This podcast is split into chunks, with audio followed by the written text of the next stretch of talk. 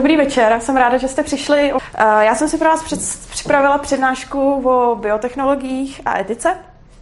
A o čem si budeme povídat? On, vědecký i technologický vývoj se neustále zrychluje. A my si tady představíme tři takové větve uh, budoucího vývoje, nebo vývoje, který už teďka nějak tak jako probíhá a inovací, které by v podstatě mohly změnit podstatu lidstva, ale úplně od základu. Některý lidi dokonce říkají, že zničit, to já nevím, jako zničit lidstvo, to já úplně nevím, jako jestli bych se k tomu přikláněla, ale rozhodně změnit lidstvo. A těmi technologiemi je za prvé editace nebo úprava genů skrze technologii CRISPR-Cas9, pak si budeme povídat o spojování technologií a člověka a nakonec si řekneme něco o pěstování lidských orgánů. Já jsem na úvod zařadila citát Karla Čapka, který je 100 let starý. A Karel Čapek už před stolety uh, měl obavu z toho, že ty technologie se budou vyvíjet hrozně rychle a v podstatě rychleji, než člověk se vedle nich bude vyvíjet morálně. A hodně o tom mluvil a upozorňoval, tohle je konkrétně z RUR. Uh, eh, pro jaké náramné věci jsme zabili lidstvo, tak praskněte svou velikostí. A tohle je vlastně citát Čapku, který on napsal před stolety a už před stolety si uvědomoval to, že ty, že ty technologie nějak jako to lidstvo mění. A v té době před stolety ještě jako byla doba, že když byl nějaký obrovský objev, tak se o tom hodně mluvilo, ty objevy se neděly zas tak úplně často a člověk víceméně měl tak nějak jako přehled, jaký novinky jsou, když jako se vymyslelo něco technologického do domácnosti, tak to taky byla velká událost. No a my jsme tady teďka po sto letech a dneska v podstatě v tom vývoji, technologickým i vědeckým, bych tak jako řekla, že krása střídá nádheru, protože tady se sype jedna skvělá pecka za druhou a člověk opravdu, pokud tomu nevěnuje veškerý svůj čas, aby sledoval nový vývoj vědecký a to v jakýmkoliv oboru, to může být biologie, fyzika nebo nějaká technika. Dobrý večer tak uh, už dneska se to lidem ztrácí a nemají v podstatě jako už to jako ani nesledujou. Jo, jako my tady vidíme, že máme jako super, super skvělý telefony, každou chvíli nějaká nová technika do toho a už jsme s tím tak nějak jako zžitý, jde to hrozně rychle a přijde nám to tak jako automatický. Jo, jako když přišlo VR, virtuální realita, tak jako super, ale je to, jako už jsme na to zvyklí. A um, ona se to neustále, neustále ten vědecký vývoj zrychluje. Uh, ono to dává smysl, protože uh, když máte nějaký jako nový objevy a ty se postupně jako řetězej, tak ty další objevy v podstatě už děláte jako nástavbu na ty staré technologie. Že dneska, když jako něco vyvíjíme, tak eh, ve vědě už máme moderní laboratoře, které jsou vybavený skvělýma přístrojema. Takže už nám ten vývoj jde mnohem rychleji. To samé v technologii. My už jako různý ty technické hračky máme skvěle vyvinutý, takže my v podstatě jako stavíme na ně. Takže ty technologie už nám pomáhají vytvářet mnohem rychleji další technologie. A vlastně ten vývoj se zrychluje exponenciálně. Jde hrozně prudce nahoru. No a předpokládá se, že to takhle půjde dál. A kde to jako skončí? E, tuhle tu otázku si pokládá a pokládalo docela hodně lidí. S tím, že jeden z nejznámějších je e, Ray Kurzweil, což je hodně významný e, vývojář Google, ten dokonce napsal jako různé knihy. Přezdívají mu lidé i jako futurolog. A Ray Kurzweil a další lidé, eh, oni, jak bych to jako řekla, eh, v podstatě mluvili o, o technické singularitě. Eh, singularita je pojem, že když máte nějaký jako spojitý lineární, lineární děj, tak potom ta singularita je nějaký jako významný bod, něco, co je tam jako úplně, úplně jako přelomový. Tu singularitu máme nějak jako definovanou v matematice, ve fyzice a pak máme v technologiích. A zrovna v technologiích ten významný bod znamená dobu, že jak se ty technologie pořád jako exponenciálně zrychlují, tak jednoho dne možná nastane bod, kde ty technologie už se budou vyvíjet tak rychle a ty počítače ty počítače nás v podstatě přestanou pro ten vývoj potřebovat. Protože oni v tu chvíli se stanou chytřejší než lidi a oni nebudou potřebovat nás, aby my jsme jim jako říkali, jaký nový objevy dělat. Oni už se zvládnou vyvíjet potom sami. A to dost možná bude doba, kdy člověk nad těma technologiemi ztratí kontrolu. A teď otázka, co se stane. Jako jestli nás budou ovládat stroje, jestli se nás třeba zotročej. To jsou různý, jako to jsou takové jako hodně, hodně sci-fi představy. Uh, hypoteticky se ta technologická singularita třeba jako udít nemusí. Třeba se stane něco úplně jiného, jo? Tak to jsou taky spekulace. Uh, Kurzweil předpovídá tu singularitu docela už jako brzo. Uh, on, on teda už jako předpověděl nějaké věci, které se reálně staly, což je jako zajímavý. A on říká, že třeba už za 6 let uh, bude počítač chytřejší než člověk. Uh, ale jsou samozřejmě potom nějaký kritici, kteří říkají, že počítač nikdy nezvládne být třeba tolik kreativní, co člověk, no ale tak to uvidíme, co se jako stane. No a, a co s tím? Co s tím? Jak s tím jako naložit? Tak lidé se rozdělují obvykle na dvě skupiny. Jedna skupina říká, musíme ten vývoj nějak jako brzdit, nemůžeme dopustit, aby se to jednou stalo, že ty technologie v podstatě nás ovládnou. A druhá skupina říká, my se tomu vývoji musíme přizpůsobit, aby jsme ty stroje stíhali. Eh, znamená to, musíme se s těma technologiemi ideálně spojovat. A eh, teď otázka, jestli vlastně to nějak omezovat, regulovat a nebo jestli tomu nechat volný průběh a případně se s těma technologiemi jako spojovat, tak to je otázka, která tady provází celou tu prezentaci a budeme si k ní neustále vracet. První technologie, kterou bych vám ráda představila, to je spíš biologická technologie, ale ono v podstatě to jde v ruku v ruce, protože už teďka biologie s technikou se hodně tak jako zapoje dohromady a já si myslím, že do budoucna to propojení bude ještě víc důležitější. Obecně ty vědní obory se hodně jako začínají prolínat. A e, tohle je hodně kontroverzní metoda, e, o které se dost často jako mluví, možná jste o tom už někdy slyšeli. Je to úprava nebo editace genů CRISPR-Cas9, zkráceně jenom CRISPR. Já jsem tady uvedla, co přesně ta zkrátka CRISPR znamená. Ono si asi o tom nebudeme říkat tak úplně podrobně, takže to jenom jako pro zájemce, případně kdyby měl někdo zájem, tak já to asi jako můžu dovysvětlit detailně třeba někomu po přednášce, proč tady ta zkrátka přesně znamená tohleto. No, všichni, co tady sedíte, každý z vás, tak uh, ve své genetické informaci má 20 tisíc genů, přibližně. A v těch genech máte zapsáno, jak vypadáte, predispozice pro to, uh, jak jste vysocí, třeba predispozice pro to, jak jste chytří, co vám třeba jde, predispozice i pro to, jak se chováte, nějaký jako aspekty toho charakteru. A uh, kdybyste měli možnost si tuhle tu svoji informaci genovou nějak jako změnit nebo přepsat, tak se vám do ruky jako dostává neuvěřitelná moc. No a my k tomu v podstatě technologii máme. Uh, ona není známá vůbec jako dlouho, ale ten vývoj už tam jede úplně neuvěřitelně na plný obrátky. A hlavní roli v tom hraje tenhle ten enzym. Já ho budu provozně nazývat trošku pekmen, protože on hodně pekmena připomíná. On tady to žlutý, co drží, tak to je RNA, nebo prostě mapa, naváděcí mapa, podle který on jde a uh, má tam jako mapu, kde zrovna má kousnout DNA. Takže on prostě jede s tou mapou a pak někde přijde k DNA, tam má přijít a chroupne to. No a si to vysvětlím trošku podrobnic. Já jsem to vzala trošku od podlahy.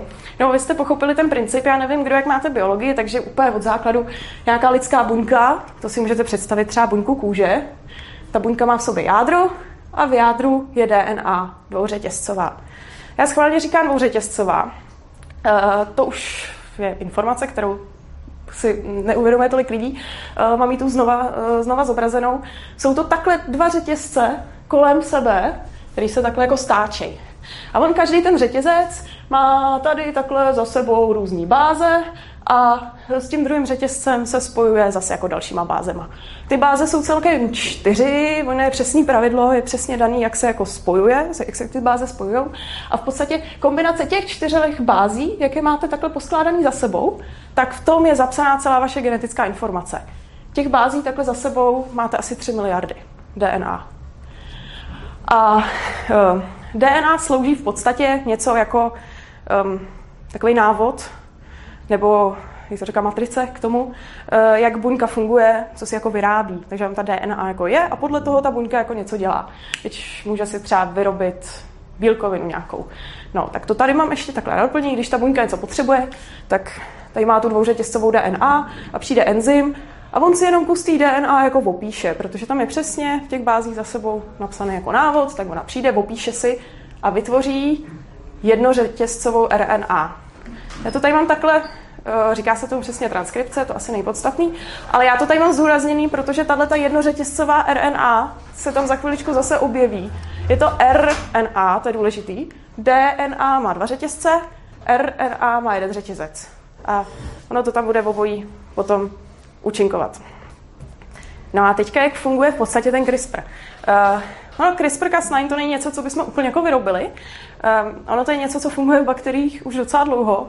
to je v podstatě forma, forma imunity bakteriální, protože stejně jako člověk eh, se nakazí jako bacilama a, a nechce a má nějakou imunitu, tak ta bakterie, tu může napadnout virus, což je tady ten panduláček, a ta bakterie taky jako nechce, když příště přijde nějaký virus, aby to zase jako skolilo. No a a to dělá takovým hodně chytrým způsobem. Když přijde ten virus, tak on pustí DNA do té bakterie. No a ta bakterie se s tím nějak jako poprvé popere a aby, když ten virus stejný přijde po druhý, ona už si to pamatovala, tak ona si vezme kousíček té DNA a strčí si to do svojí, do svojí DNA. Má v podstatě má takový jako úsek ve svojí DNA, kde si zapisuje v podstatě, jak kdyby si tam ukládala podobizny, podobizny těch virů, co jí napadly. Takhle tam má prostě za sebou jako poskládaný. A pak, když ten virus přijde znova, tak ona udělá tu jednořetězcovou RNA, takhle si to přepíše, to je ta mapa, jakoby, strčí to tady tomu Pacmanovi a ten s tou mapou jde a když najde přesně ta mapa, ta podobizna, když tady jako sedí na to DNA, tak on to přechroupne a, a zničí. Jo. Takže ještě, ještě úplně jednoduše ve svý DNA má uložený jakoby podobizny, v obličejčky těch virů, těch virů, eh, který tu bakterii už někdy v historii napadly, to je jak když se píše, píše deníček, co už jí jako všechno napadlo. A tady si udělá opis RNA, toho se pak, toho se pak chopí, chopí ten pigment, ten enzym, endonukleáza, a ta to jako pozná, že tohle opravdu je ten kriminální, který už tady jednou byl a chroupne to. No. Skvělý na tom je, že my tomu Pacmanovi mapu, nebo RNA v podstatě, můžeme předložit úplně jakoukoliv. Takže my ho můžeme v naší, v naší nebo v jakýkoliv DNA navigovat na libovolné místo, pokud známe přesně, jak tam jdou ty báze za sebou, na libovolné místo a libovolné místo, podle toho, jakou mu dáme mapu, tak ten enzym přechroupne. No, tohle uh, jde mi tady hlavně o ten, o ten spodeček, tady, ale dejme tomu, že tady je ta mapa. Když ten enzym tu DNA přechroupne, tak se jako stane to, že tady většinou je nějaký třeba gen, no a ono, když je to jako přechrouplý, tak ten, ten gen se vypojí. Uh, příklad, když budete mít nějaký gen pro hnědý oči, Eh, tady to, ta, ten pekmen přechroupne, tak nebudete vidět oči. A je to trošku složitější, ale tak jako pro příklad. No a nebo můžeme být ještě chytřejší. Uh, on to ten pekmen může přechroupnout a my tam můžeme podstrčit ještě něco úplně nového. Takže ve zkratce my geny buď můžeme vypínat, anebo tam vkládat úplně nový, který tam nebyly. V podstatě máme DNA takhle jako napsanou a my si tam můžeme jako vyškrtávat anebo vkládat další věci, což je v podstatě ta úprava. Eh, s tím letím, když věci vylezly, tak to způsobilo obrovskou kontroverzi. Eh, psalo se o tom různě v médiích, ono se o tom píše jako dodnes. A spustilo to velké obavy, protože když jako řeknete lidem, že se může přepsat DNA, tak on to, je, to je jako velká věc. Nicméně ono to má teda velký úskalí. Uh, ono sice tu RNA, tu, tu jako mapu, podle který se chroupe, ono je docela levný a jednoduchý to vytvořit, ale potom jako upravit genetickou informaci člověka už tak lehký není. Ono za prvý, jak jsem říkala, že máme 3 miliardy těch písmenek, my ty písmenka už tak nějak jako přibližně známe, každý teda máme jako trošku jiný, uh, nebo jako jinak seřazený za sebou, ale uh, my se úplně přesně nevyznáme v tom, který geny co způsobují. Třeba konkrétně teďka eh, naprogramovat, eh, když to takhle řeknu, inteligentního jedince jako vůbec. Teďka ne, jo, protože my přesně nevíme, který geny tu inteligenci způsobují. My známe některé geny, které něco jako dělají, u některých jako tušíme, co dělají, některé věci dokonce způsobuje víc genů naraz, takže ono to ještě chvilku potrvá. Je tam nějaký jako vývoj, který se jako musí udat. Ale je dost možný, že jednou přesně budeme vědět, co konkrétně, jakou, jaká část DNA co kóduje. No a pak je jako další věc, uh, my když chceme upravovat dospělýho, tak dospělý má v sobě hodně, ale jako hodně buněk. A když chcete upravit genetickou informaci v dospělém člověku, tak to znamená, jako teda úplně, tak to znamená, že musíte musíte jako dostat nebo nějak tuhle tu technologii CRISPRovou zprocesovat úplně ve všech buňkách v těle. No a to, to taky jako dneska absolutně nedokážem. Za prvý to musíte dostat do té buňky a pak ještě do toho jádra. A za druhý uh, občas je tam nějaká jako míra chybovosti. Ještě pořád jako ten vývoj, vývoj se děje, občas uh, ty věci tušejí, že vědí přesně, co dělají, oni to ve skutečnosti netušejí, něco se tam jako podělá, no je to ještě prostě nějaká cesta. Eh, jednodušší to je u embryí, protože tam těch buněk máte míň. Eh, zase je tam nějaká jako chybovost, už se s tím... Um, no, je tam chybovost a u těch embryí je ale zase problém, že tam je sice pár buněk, který nějak tak jako opravíte, ale to embryo potom vyroste v živého člověka a ten, když už teda má opravený úplně všechny buňky v těle, tak to znamená, že má opravený i pohlavní buňky. Což znamená, že všechny jeho děti už ponesou tu úpravu, kterou my jsme tam udělali. A všechny další děti znova. Takže tohle už je v podstatě zásah do zárodeční linie, ovlivňujete genetickou informaci už prostě na hromadu generací dopředu. A to je jako hodně kontroverzní. A jsou na to různé jako názory, jestli bychom tohle vůbec jako měli dělat. Um, jenom tak, jako jsem tady doplnila, uh, umějí udělat svalnatýho pejska. Tady nějaká potvora, která měla nožičky jako dozadu, pak je má jako dopředu. No a teďka ten problém. Jako. My jsme technologii, technologii ne, uh, nebo takhle. Tahle ta technologie je úplně skvělá pro státy. Uh, jako představte si, že jste nějaký armádní generál a víte, že někde probíhá vývoj, Eh, který vám jako říká, že vy si v podstatě třeba jed, za pár let budete moct udělat skvělého vojáka, což jako člověk je taky zbraň. Další věc, eh, naprogramovat si skvělého občana, třeba blondětého, to už tady jednou bylo, Arice. Uh, a oni ty státy to vědí, že to je takhle jako ty lidi, různí lidi to vědí, že to je prostě jako revoluční. Takže odstartoval docela, docela jako zajímavý závod. A v roce 2012 teprve byla představená tato technologie těch úprav genů. A o šest let později přišel čínský vědec jen tak jako mimo řečí s tím, že se na světě narodila první dvojčata, který on upravil genetickou informaci. Uh, no a tohle, to, je, to, to prostě, to byla becka. Uh, to prolítlo všema médiama, i u nás, bylo to vlastně zase se povídalo jako o CRISPRu a tohle zvedlo ze židle v podstatě jako celý svět, protože tohle je ten zásah do zárodeční linie už. Znamená to, že dvojčata se narodily a ono teda ta úprava, a v podstatě, on jim zařídil, že budou rezistentní proti HIV, proti viru HIV. Znamená to, že oni nebudou schopni se nakazit virem HIV. Jo? Ono si můžeme říct, že je to dobrý ale tyhle ty dvojčata a jejich děti už prostě tohle budou předávat dál. Uh, způsobilo to obrovský poprask, protože tohle nikdo ve vědecké sféře v podstatě po celém světě, kde se to jako děje, nevěřil, že si tohle nikdo dovolí. Uh, Čína. Uh, ono se taky moc jako nevědělo, že se něco takového koná. Za druhý, ten vývoj uh, není tak daleko, aby si tohle dovolil dělat někdo i zodpovědně. Protože když se to dělalo na různých jako buňkách, tak prostě hází to jako chyby. A upravit si jako dvojčata, to už jako to je jako slušný. Um, on ty dvojčata neidentifikoval a já bych řekla pravdu, já nevím, jestli ten vědec jako je, žije, nebo já nevím, co s ním je, no, neslyšela jsem od té doby od něj. A uh, dopovím tohle hned těm slovo. No a mě teda nepřekvapuje, že to je zrovna Čína. Uh, Jeden, eh, Čína mimochodem v roce 2016 CRISPR zařadila jako jednu z priorit eh, do svých pětiletky a pustila do toho docela hodně peněz. Takže ono se ještě asi budeme jako divit. Jeden americký vědec, imunolog, dokonce to popsal, že tohleto bude druhý Sputnik 2, protože Čína a Spojené státy se v tomhle začnou předhánět a myslím, že to bude ještě zajímavý. Povídej, na co jsi chtěl zeptat.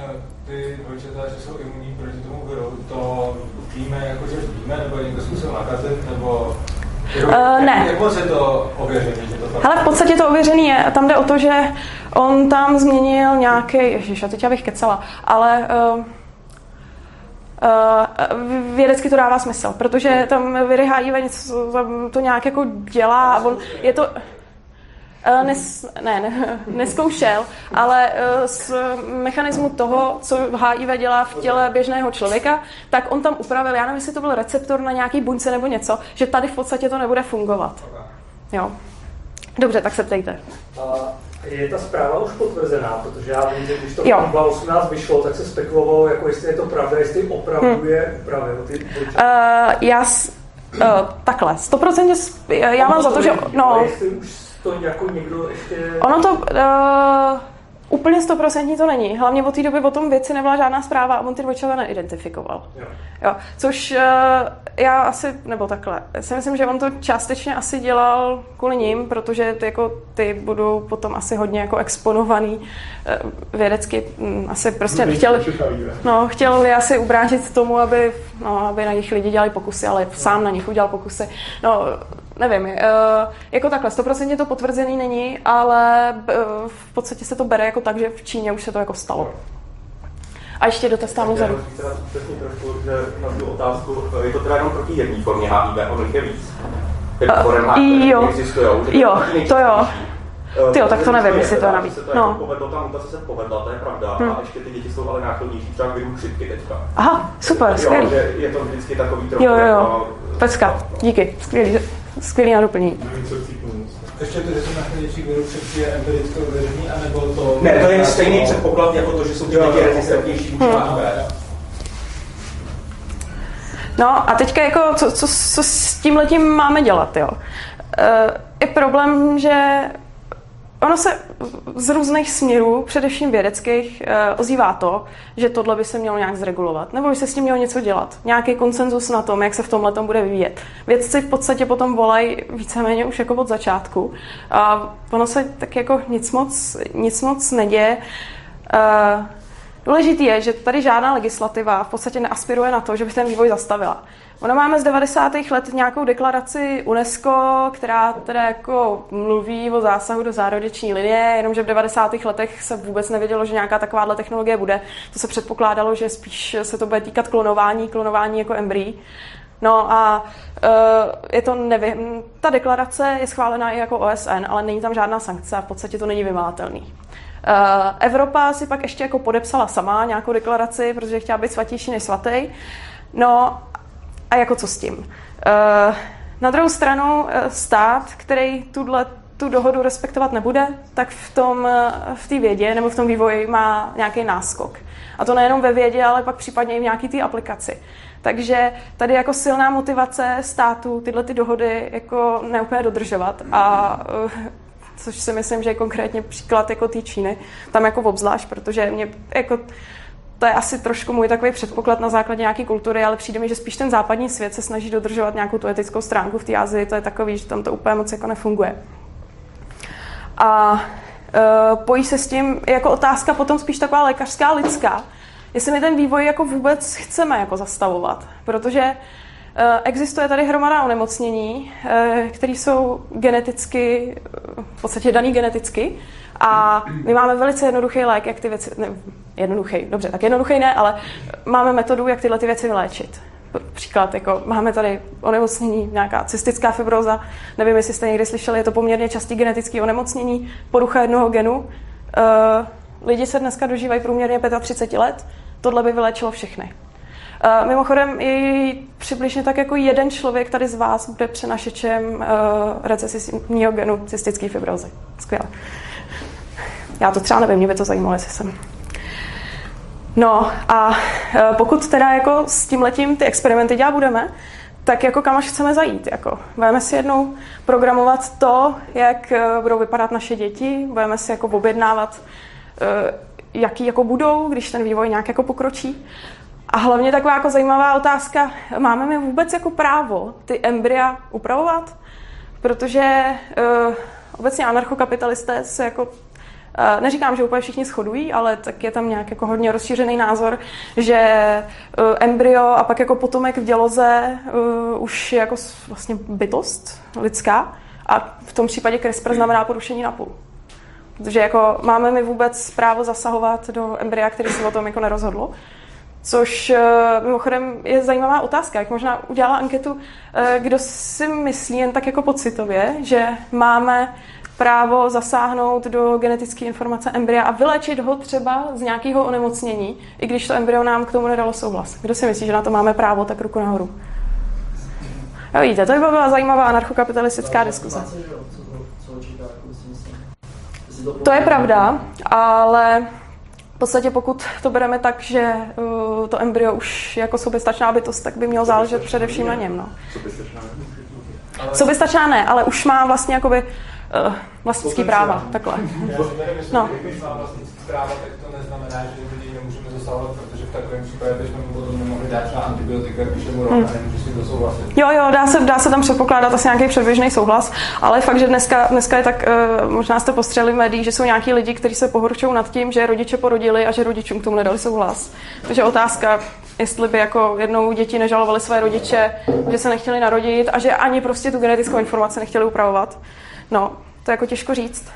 A uh, obecně otázka okolo CRISPRu ohledně tohohle vývoje, mně se teda rozhodně zdá lepší, aby to bylo legální, protože si myslím, že zaprvé žádná legislativa moc jako nemá moc tohleto zastavit, protože to jsou nějaké jako dohody mezi státama, kde stát, který je bude porušovat, a ono se to dá porušovat velice lehce, protože vývoj to není jako, eh, to se dá dělat poměrně i jako skrytě v nějakým jako věcema, tak ten bude mít výhodu.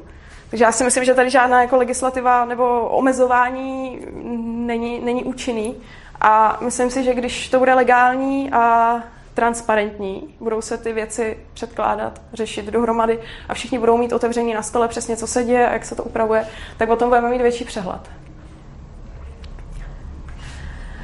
Uh, tady ještě tak jako na doplnění, kdybyste si CRISPR chtěli vyzkoušet doma v kuchyni, tak tady na té adrese se dají objednat takovýhle pěkný kity.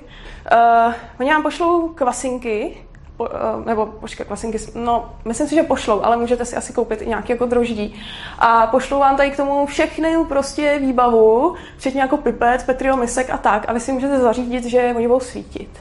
Jo, je to, eh, my jsme dokonce přemýšleli asi před dvouma rokama, že bychom to objednali, ale já jsem jako nedohledala, jestli náhodou není nějaká legislativa, protože to se posílá RNA, a to už je jako v podstatě genetický materiál. A já jsem nevěděla, jestli nám to jako na celnici někdo zabaví a ono zase to, to, to, jako nevyčuchaj, ale když posíláš nějaký takový jako divný věci, chemikálie, já nevím, no, jako nedohledala jsem nic a za tu cenu, za tu cenu jsme to nechtěli riskovat. My jsme, tohle dokonce jako navíc pokusu, my jsme si dělali, tenkrát jsme vymýšleli, že na to uděláme nějaký jako workshop, protože za několik dní si upravíte kvasinky a já potom svítěj, což je jako vtipný. Tak, uh, druhý téma, který tady mám připravený, je spojování technologií s člověkem. Eh, jak jsme si na začátku uh, říkali o té technologické singularitě, tak o tomhle jsou někteří lidé přesvědčení, že uh, tohle je nevyhnutelný, aby jsme vlastně před těma technologiemi nějak jako bránili, že se do budoucna budeme muset spojovat s technologiemi.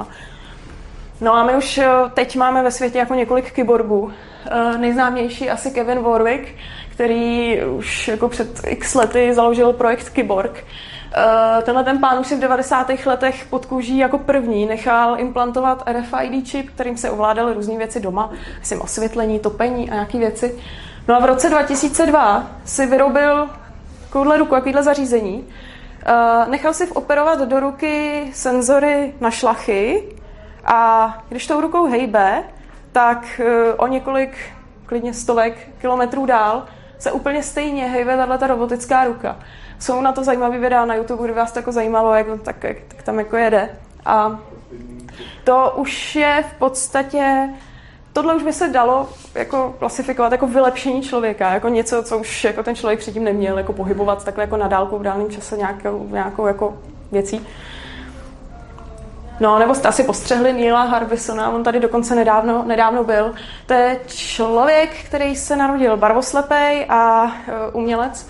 A on si vymyslel to, že si nechá uh, vyrobit takovou anténu, teďka ji má zavrtanou do lepky a on uh, tady tím letím čidlem, on to jako slyší barvy, v podstatě ono mu to ty barvy převádí na zvuk a no, slyší barvy. V podstatě si tak jako nahradil svoji barvoslepost. Uh, tohle je rozdíl od toho Kevina na předchozím slajdu. Kevin si dal nějakou schopnost navíc. Uh, Neil v podstatě si nahradil schopnost, kterou jako neměl oproti ostatním lidem. Což už potom je jako otázkou, jestli my můžeme považovat za kyborgy třeba jako lidi i s kochleárním implantátem, což je jako běžná lékařská metoda, když jako mají lidi problém se sluchem, tak se jim operovává kochleární implantát. Nebo lidi jako s kyčelní, kyčelní endoprotézou, jo? to už pak jako se hodně můžeme bavit, nebo kardiostimulátor. To už se pak hodně můžeme bavit o tom, jako co, už, co už jako kyborg je a co ještě jako kyborg není. A před třemi lety dokonce tady o dvě ulice vedle v paralelní polis probíhal pro program Transhumanismus, v rámci kterého se nechalo několik desítek lidí očipovat RFID čipem. Ten čip se tam píchal takovým aplikátorem.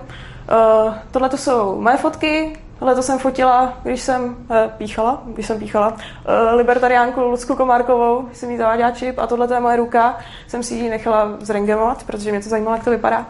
Eh, tohle by se taky dalo považovat za zlepšení člověka, ale je to spíš taková hračka. Eh, dá se s tím platit třeba tady zrovna v paralelní poli s Bitcoinem, Litecoinem, dají se tím otvírat různé dveře, jak máte na karty, tak, tak můžete rukou, dá se tím otevírat počítač. Uh, je to trochu vidět, tak já vám to, klidně vám to pak jako můžu ukázat. A je to spíš taková jako srandička. A nebo v poslední době, a to si myslím, že je hodně zajímavý, byl uh, představen projekt Neuralink Elonem Muskem. Ten vlastně má za cíl skrze malý vlákna spojit mozek s technologiemi tak, aby člověk v podstatě pomocí myšlenek mohl ovládat technologie kolem sebe. A on to má v plánu zpočátku především pro kvadruplegiky, což jsou lidi ochrnutí v podstatě na všechny čtyři končetiny. Těm by tohle hodně pomohlo, protože oni by mohli pouhou myšlenkou ovládat věci kolem sebe. A asi se to potom možná jako rozšíří, že bychom mohli ovládat jako i zdraví lidi, technologie kolem sebe. Mimochodem Elon Musk o té technologické singularitě taky docela uvažuje a mluví. On kdysi se nechal slyšet, že se jí obává a v rámci, já nevím, jestli to bylo v rámci toho představování, nebo obecně o tom projektu Neuralink dokonce říkal, že tohle je jeden jako z jeho projektů, jak se člověk spojuje s technologiemi, aby jednou ty technologie prostě nebyly rychlejší než on, že už v podstatě pracuje na tom spojování, spojování technologií s člověkem. No, a teď zase, jako máme, máme to nějak jako regulovat, nebo mm, jako co s tím? Uh, on vývoj technologicky, on se nedá úplně jako dost dobře brzdit. Uh, dneska ten vývoj hlavně především jako decentralizovaný, protože probíhá jako v různých firmách, uh, probíhá rychle a já si ani moc jako nedovedu představit legislativu, která by to jako nějak regulovala. To je prostě, prostě úplně nemožný. Eh, z mého pohledu. Navíc, jak vidíme třeba ohledně technologií jako Uber, eh, ty technologie jsou dost rychlé na to, že potom ty státy, oni se občas jako snaží to nějak regulovat. A za prvý s tím přijdou pozdě, za druhý dost jako ještě blbě a někdy jako ty technologie jsou rychlejší. A eh, když to teda nebudeme jako brzdit, tak Otázka, jestli teda ty technologie do sebe máme nějak jako zabudovávat, anebo se s nimi spojovat, pokud teda jako myslíme, že třeba i ta technologická singularita bude, nebo pokud by to pro nás bylo výhodné.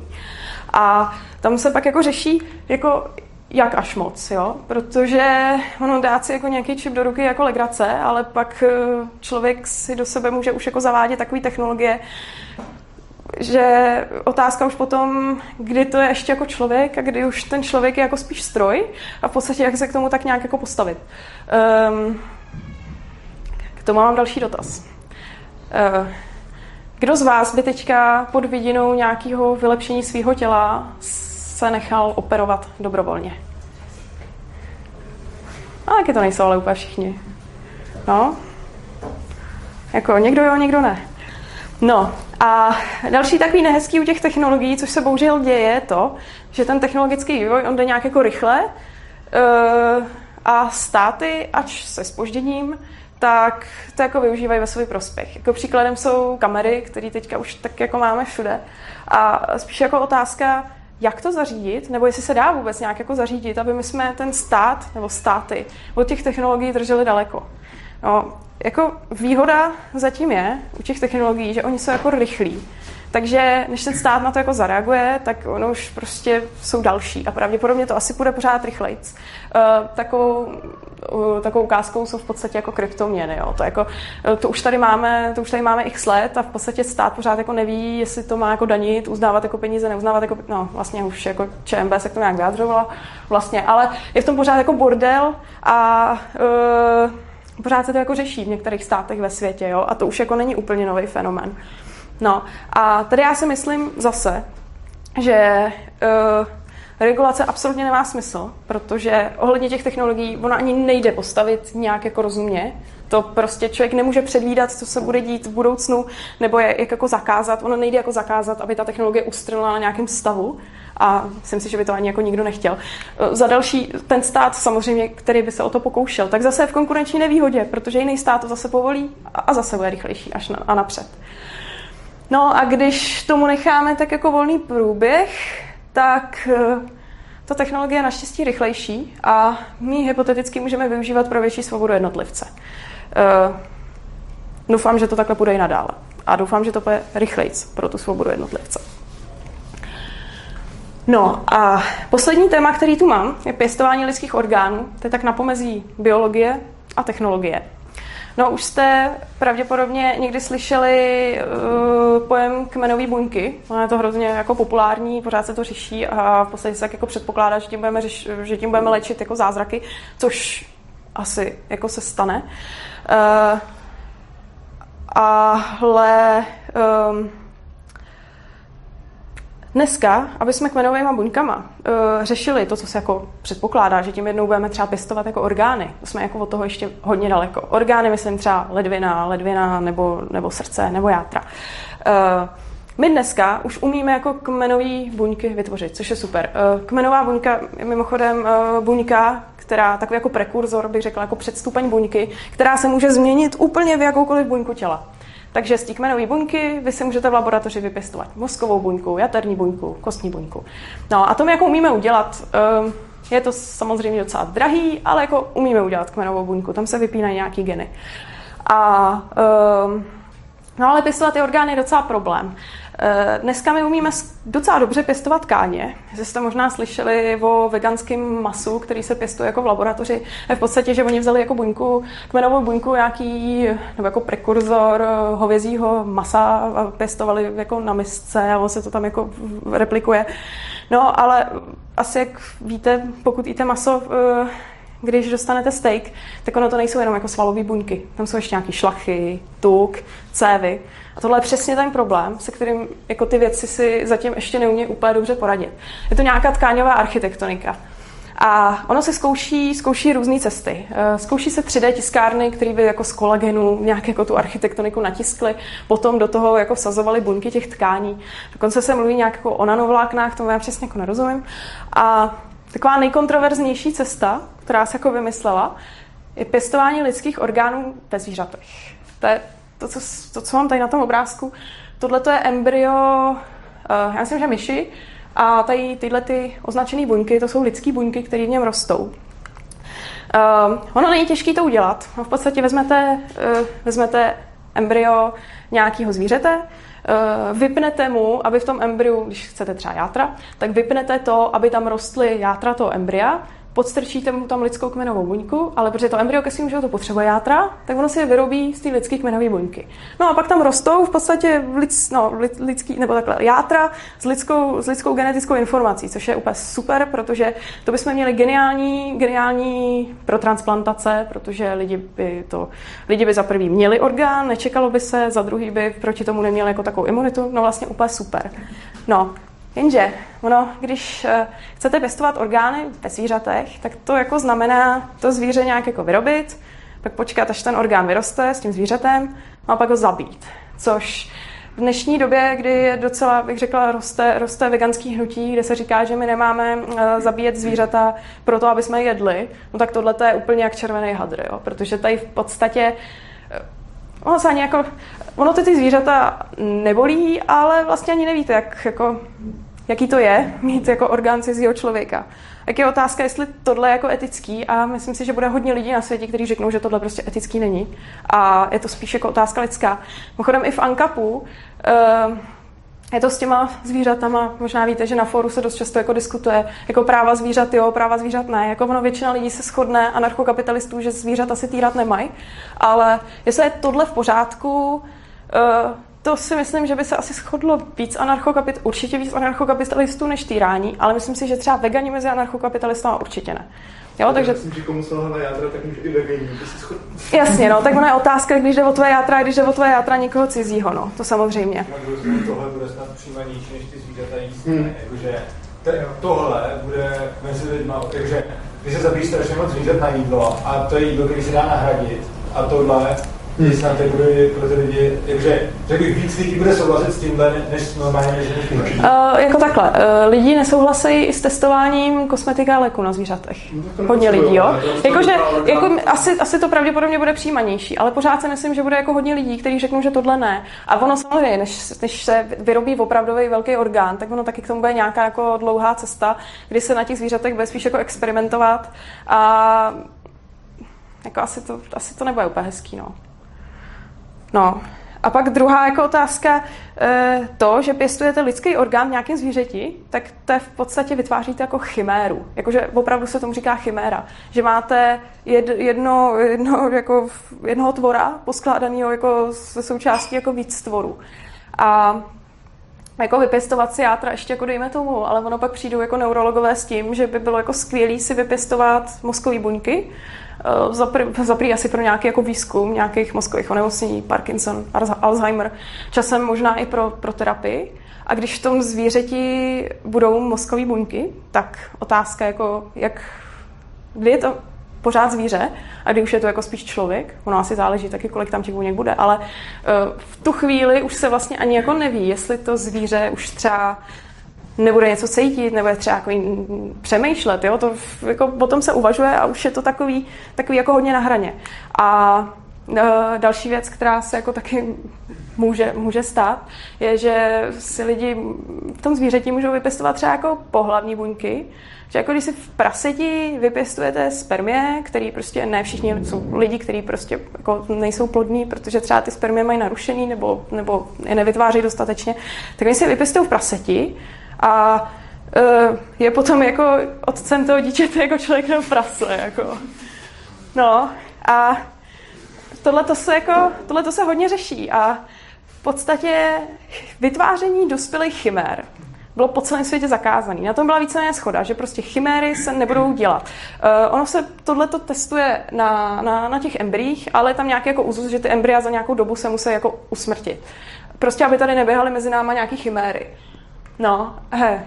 A pak si regulaci uvolnilo Japonsko. Jo. Tam to napřed bylo taky zakázaný, ale oni si pak tu regulaci uvolňovali, mimochodem podle té regulace, co tam mají teďka, se dají pěstovat eh, jak ty mozkové buňky třeba v opicích, a to už možná by bylo hodně podobný člověku, tak i ty pohlavní buňky. A Uh, no a samozřejmě ohledně toho jako dost velká nelibost, protože ve Spojených státech jako řekli rozhodně ne a tam ani tyhle ty výzkumy odmí, tam je odmítí financovat. Takže no. A to se zase jako dostáváme, dostáváme k tomuhle, jo. Laboratořích. Je to možný. Je to možný, no, ale jako těžko říct. No. V každém případě zase, zase je to jako ta stejná otázka, jo.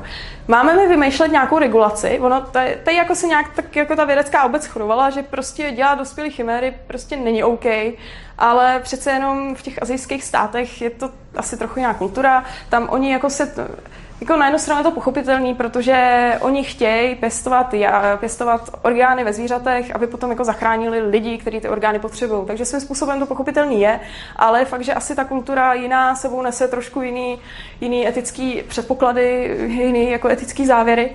No a Japonsko si teďka ten vývoj pojede, zbytek světa se bude tak jako cítit, jakože hele, my tady nebudeme dělat tohle špatný, no ale zase prostě ten vývoj pojede v nějakém státě jako rychlejc. A zase si myslím, stejně jako u toho CRISPRu, že uh, regulovat se to v podstatě ani nedá a ten stát, který to nebude regulovat, tak má jako v tomhle konkurenční výhodu.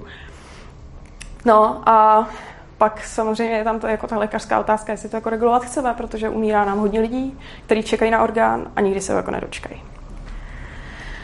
No, tak tím jsem vyčerpala témata, já jenom schrnu, o čem jsme si povídali. Tak napřed jsme si říkali něco o technologické singularitě, eh, která pravděpodobně nastane, i když třeba vůbec nemusí, to jako do budoucnosti nikdo nevidíme.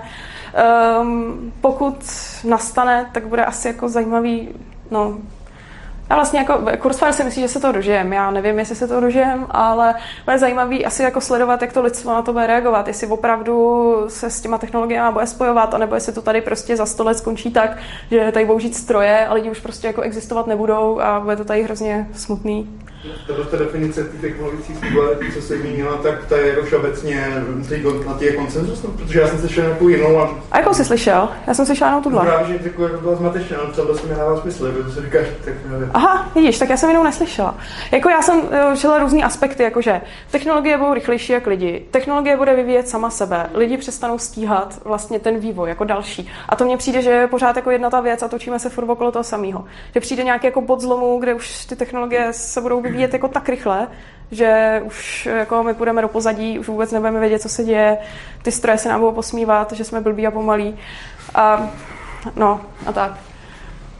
No, pak jsme si říkali něco o úpravě nebo editování genů pomocí, pomocí jako CRISPRu, což je metoda hodně kontroverzní, která jednou, až ten vývoj jako pokročí, tak by opravdu mohla změnit jako hodně lidstvo a v podstatě ho úplně, úplně předělat. No, ale regulace by mohla být kontraproduktivní, protože pravděpodobně se to bude dělat někde tajně. Eh, Čína si do toho investuje hromadu peněz, asi bude lepší to prostě dělat nějak tak jako otevřeně. Pak jsme si povídali o spojování technologií a člověka, kde já si myslím, že je lepší nechat tomu jako volný průběh a spíš tu technologii jako využívat pro větší svobodu, protože zase ona se regulovat moc jako nedá. A asi je lepší to prostě spíš tu technologii využívat a být rychlejší před tím státem, který jako používá, bohužel, tomu asi taky jako nezamezíme. Prostě být rychlejší. No a nakonec jsme si říkali něco o pěstování lidských orgánů ve zvířátkách. No, tak to je takhle ode mě asi vše. Já bych vás ještě ráda pozvala na příští přednášku, tu bude mít zase Urza. Bude to ve středu 6. listopadu a hezky tak jako navazuje na to, kdo by financoval výzkum, což je takový pěkně navazující téma. A na závěr bych vás ještě ráda poprosila, eh, přednášky děláme tak jako dobrovolně a celý, celý spolek, všechno, co děláme, děláme dobrovolně a od státu peníze nebereme. A žádný stát nás jako nefinancuje.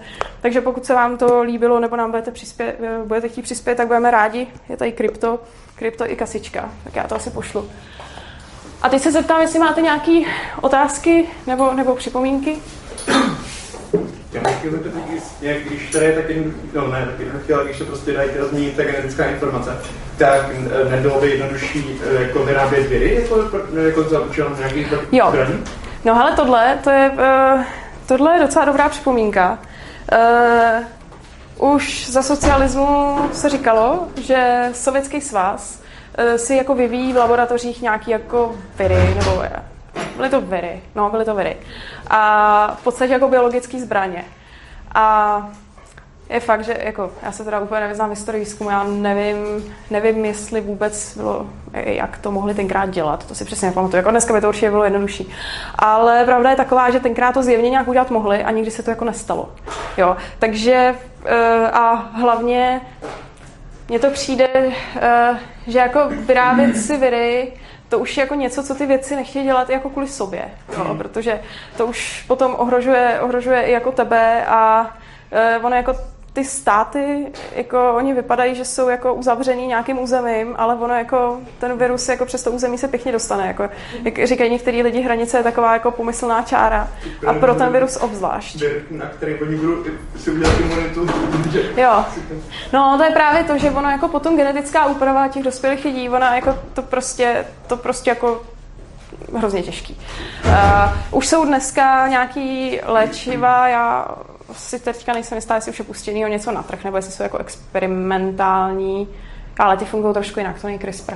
No, ale ty v podstatě pracují s produktama, s produktama jako genetické informace a většinou se to snaží dostat třeba jenom jako do jednoho orgánu. Třeba inhalační přípravek, který se snaží nějak jako pozměňovat uh, takovou tu mapu, to RNA, třeba jako v plicích, Zkouší se to, eh, pravděpodobně takhle nějaký léky časem fungovat budou, ale je fakt, že to není CRISPR, no. tam jako se nezasahuje do té DNA, tam se potom zasahuje až do toho, do, do té RNA, co se podle té DNA jako přepisuje. Tak. No. Že, že ty technologie jako mají velký potenciál v tom se jako jaký potenciál tom se jako vyvíjet způsobem, který, takže jako ten stát, eh, že tomu státu vlastně utečou a že, že stát jako bude tím způsobem vyautování že ten technologický pokrok nezjistí. Mně se ale zdá, že obzvlášť technologie, které jdou nějak jako weaponizovat, takže že prostě některé věci, já bych si teď fakt měla dostávat, hmm. zabývat do těch konkrétních příkladů, protože nám to jako nejsou vybavený v tuhle chvíli ale zdá se mi, že prostě ve spoustě věcí státy technologicky prostě o 20 let napřed. Jo, to máš pravdu, ale to zejména, zejména ty věci ohledně armády a zejména, když, když jako o něco jde. Jo, jako je fakt, že v některých věcech ten stát dokáže být opravdu efektivní. Na druhou stranu, já si myslím, že takhle stejně efektivní by doká- jako ty státy, možná neli efektivnější, by dokázal být volný trh, kdyby těm lidem na určitém území opravdu jako okrk šlo. Jo? Že ten stát to nějak tak jako skoordinuje, zavolá si tam nějaký ty jako vědce a v podstatě tím, že ty státy jako bojují, tak se to jako považuje tak, že ty armádě jako ty státy vedou ten vývoj těch zbraní, ale já si myslím, že pro tohle není úplně nutný, aby tam jako zatím v pozadí byly ty státy. Jo.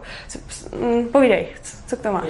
Armádu, že skoro nikdo nemá, možná kromě nějakých třeba v Africe, jak soukromých armád, málo hmm. nějaký ty uh, ale, jo.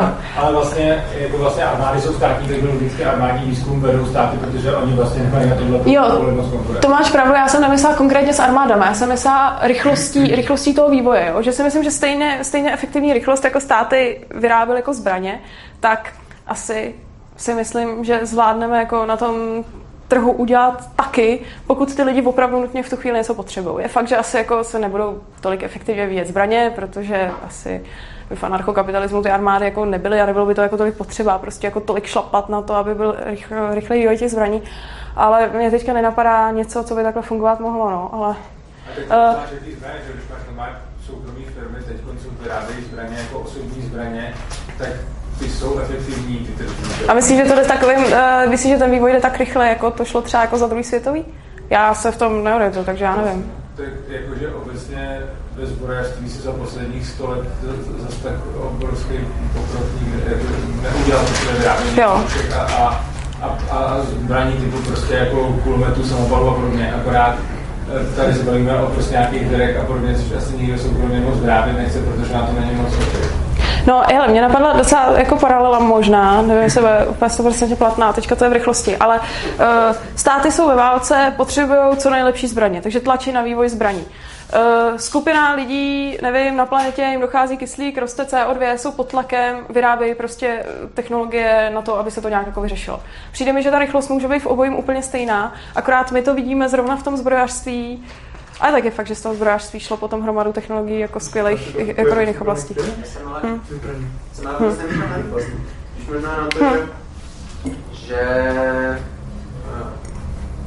Dobrý, že mi, že, že, že, že mi přijde, že ano, třeba Bitcoin je technologie, která si bych věřil, že stát jako zaskočila. Otázka je, jako uvidíme, hmm. uvidíme za, nebo já, já tomu moc nerozumím. Hmm. Ale, ale jako furt bych si nemyslel, že máme vyhráno v tom, jako, že, že, že, že no. nějakou dobu stát jako nemůže říct, ale ve skutečnosti, ve skutečnosti jako vaše šifrování je pro nás hodno, nevím.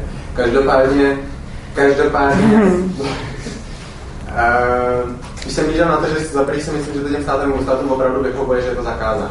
Protože v tu chvíli přijde, a já zase, tohle možná prostě mm, spíš dám na, na to, co se mi zdá být velmi intuitivní. Podle mě jako tyhle věci prostě porušují všechny vlády, všechny, všechny velké státy, velké vlády, co se toho zvlášť, co se týče jakkoliv jako eh, technologií, které je možné využít nějakým způsobem pro boj nebo, nebo pro, pro obranu a podobně. Hmm. Uh, no a že v tu chvíli vlastně pro ně oni si tímhle způsobem udržují ten monopol a vědí navzájem o sobě, že, že to jako všichni porušují, ale jako ta, ta, ta inteligence uh, se velmi špatně potom dostává k lidem, kteří chtějí, jako by chtěli použít, uh, dejme tomu nějakým konkurenčním způsobem k té vládě a státu. Myslím si, no. že, myslím si, že prostě jako ten, uh, ta, ten důvod, proč, proč uh, Možná tady souvisí s tím, co, co ty si říkáš, že v případě, že, že, že kdyby to jako tímhle způsobem regulovaný nebylo, tak potom by asi bylo mnohem uh, pravděpodobnější, že by se stalo to, o čem si mluvila. Že by, hmm. že by, že by prostě jako lidi nebo nějaké soukromé instituce tu, tu technologii rozvíjeli tak rychle, že stát byl opravdu jako, jako se je snažil dohánět nebo, nebo byl na úrovni s nima. Ale zdá se mi, že tak, jak je to na, jako nastavený teď, takže že prostě ta, ty děti nejsou úplně Já, mně to přijde, že tady se každou chvíli řeší, zejména v Praze, eh, to, že přijde nějaká technologická jako vychytávka, která všechny baví a o pár let později prostě přijde stát a snaží se to zregulovat. Airbnb, Uber, koloběžky, Jo, a to je prostě každý půl rok se tady něco objeví, lidi si jako pochvalujou, pak se teda jako objeví nějaký kritici, jo, dobrý, tak koloběžka mě přejela, tak to začnu nesnášet. A, a, a najednou se řeší, ale, ale to, to musíme zakázat, jako. Jo, a, a nebo případně se jako vymýšlí, jak z toho rejžovat prachy, že jo, to je taky jako oblíbená varianta. No a no, tak to mě napadly tři, ale e, mně přijde, že to jako občas něco takového jako vyběhne, no. To by to chtít vaničku, ne? Gulovat. No, ale jako obojí. O, jako obojí, že jo, tak protože ono tam máš samozřejmě nějaký jako potom lobistické skupiny, u budou třeba jako taxikáře, hmm. že jo, protože nějak, vždycky jako nějaký vývoj, kterým některým lidem vyhovuje a některým lidem nevyhovuje. A dost často těm, co nevyhovuje, tak jsou jako velká skupina, který si pak chodí někam jako protlačovat. Uh, Urza byl tenkrát v diskuzi ohledně Uberu a byl tam s, se zástupcem taxikářů a ty taxikáři jako si správně stěžovali, jo? že oni mají nějaký regulace, že musí dělat zkoušky z místopisu a takovýhle, který ten Uber nemá a tudíž jako oni jsou v konkurenční nevýhodě. To měla prostě pravdu, ale on chtěl, aby tyhle pravidla měl i ten Uber. A Urza mu, Urza mu říkal, tak tyhle ty pravidla zrušíme. Vidíte, že ten Uber prostě jezdí levnic, funguje to skvěle. No ale ty taxikáři to nechtějí, že jo? protože teď, když tam ty pravidla jsou, tak ono je náročný pro případní konkurenty jako do toho odvětví vstoupit, že jo? protože už je tam nějaká vstupní investice. No, zatímco u Uberu sednete do auta a jedete, že jo? takže prostě jako soused, soused se vydělává stejně jako vy. No, tak už vidím, že asi žádný dotazy nejsou. No, dobře. hmm. hmm. Tak do jaký fáze až jak to jakoby jde, ten růst toho orgánu, že já si prostě nevím představit, jako že třeba lidský jádra nějak rostou myši, nebo jak to jako... Uh, já ne, tak jako lidský játro se pěstovali v praseti, nebo takhle. Na myších se to teďka testuje. Ono je spíš, uh, předpokládá se, že potom ty orgány by se dělaly v praseti, protože prase je hodně jako podobný člověku v mnohých věcech. A uh, v té myši um, ono to, uh, ono to jako ono se ještě nevypěstoval žádný orgán, jo? takže ono se samozřejmě, to, to je teprve ve fázi výzkumu, teďka se teprve uh, zkouší v té myši to, že se tam ty kmenové buňky dají a zkoumá se, jestli to tam jako roste a jak to jako funguje. Ona pravděpodobně ta myš tomu architektoniku nějak jako vytvoří a uh, ty buňky tam budou jako poskládané s tou lidskou genetickou informací, ale reálně ten orgán se žádný ještě jako nevypěstoval. A samozřejmě lidský játra v myši, uh, tak myš je malinká, tak tam budou prostě jatýrečka, no. Takže tady to ještě Uh, ne, tady akorát, tady akorát No, tak jako pravděpodobně, tady ty, ty, ty, to jsou označené lidské buňky, mají to schválně takhle označují, aby to jako odlišili v těch pokusech. Je asi pravděpodobný, že tady těch buněk bude jako už hodně a mezi tím asi budou nějaké buňky toho embrya jako nějaká ta architektonika. No, ale tyjo, já přesně nevím, já nevím, čí to je fotka, jako, se kterého je to státu, ale Myslím si, že v Americe je jako dohoda, tam se to tak, uh, ono dokonce i u nás se to, se to tohleto zkouší. Ale obecně je dohoda, že oni po nějakých jako dnech, já myslím, že to je snad jako do měsíce, uh, ty embrya jako zabijou. Takže uh, ono to jako ještě se nepovede jako vypěstovat úplně jako orgán. To se asi pravděpodobně povede, povede v tom, v tom Japonsku. Někdy, kde vyloženě cílej třeba na ty játra, na ty játra v tom praseti že vlastně jako dneska už se normálně tisknou ty orgány vlastně, takže by jsem vlastně mohla pěstovat vlastně ta tkáně, z který se to vyrábí a... No, jakože... Bylo vytištění, že jo, že člověk má implantát, že jo. Jo, já jsem slyšela o vytištěném srdci. Uh, uh,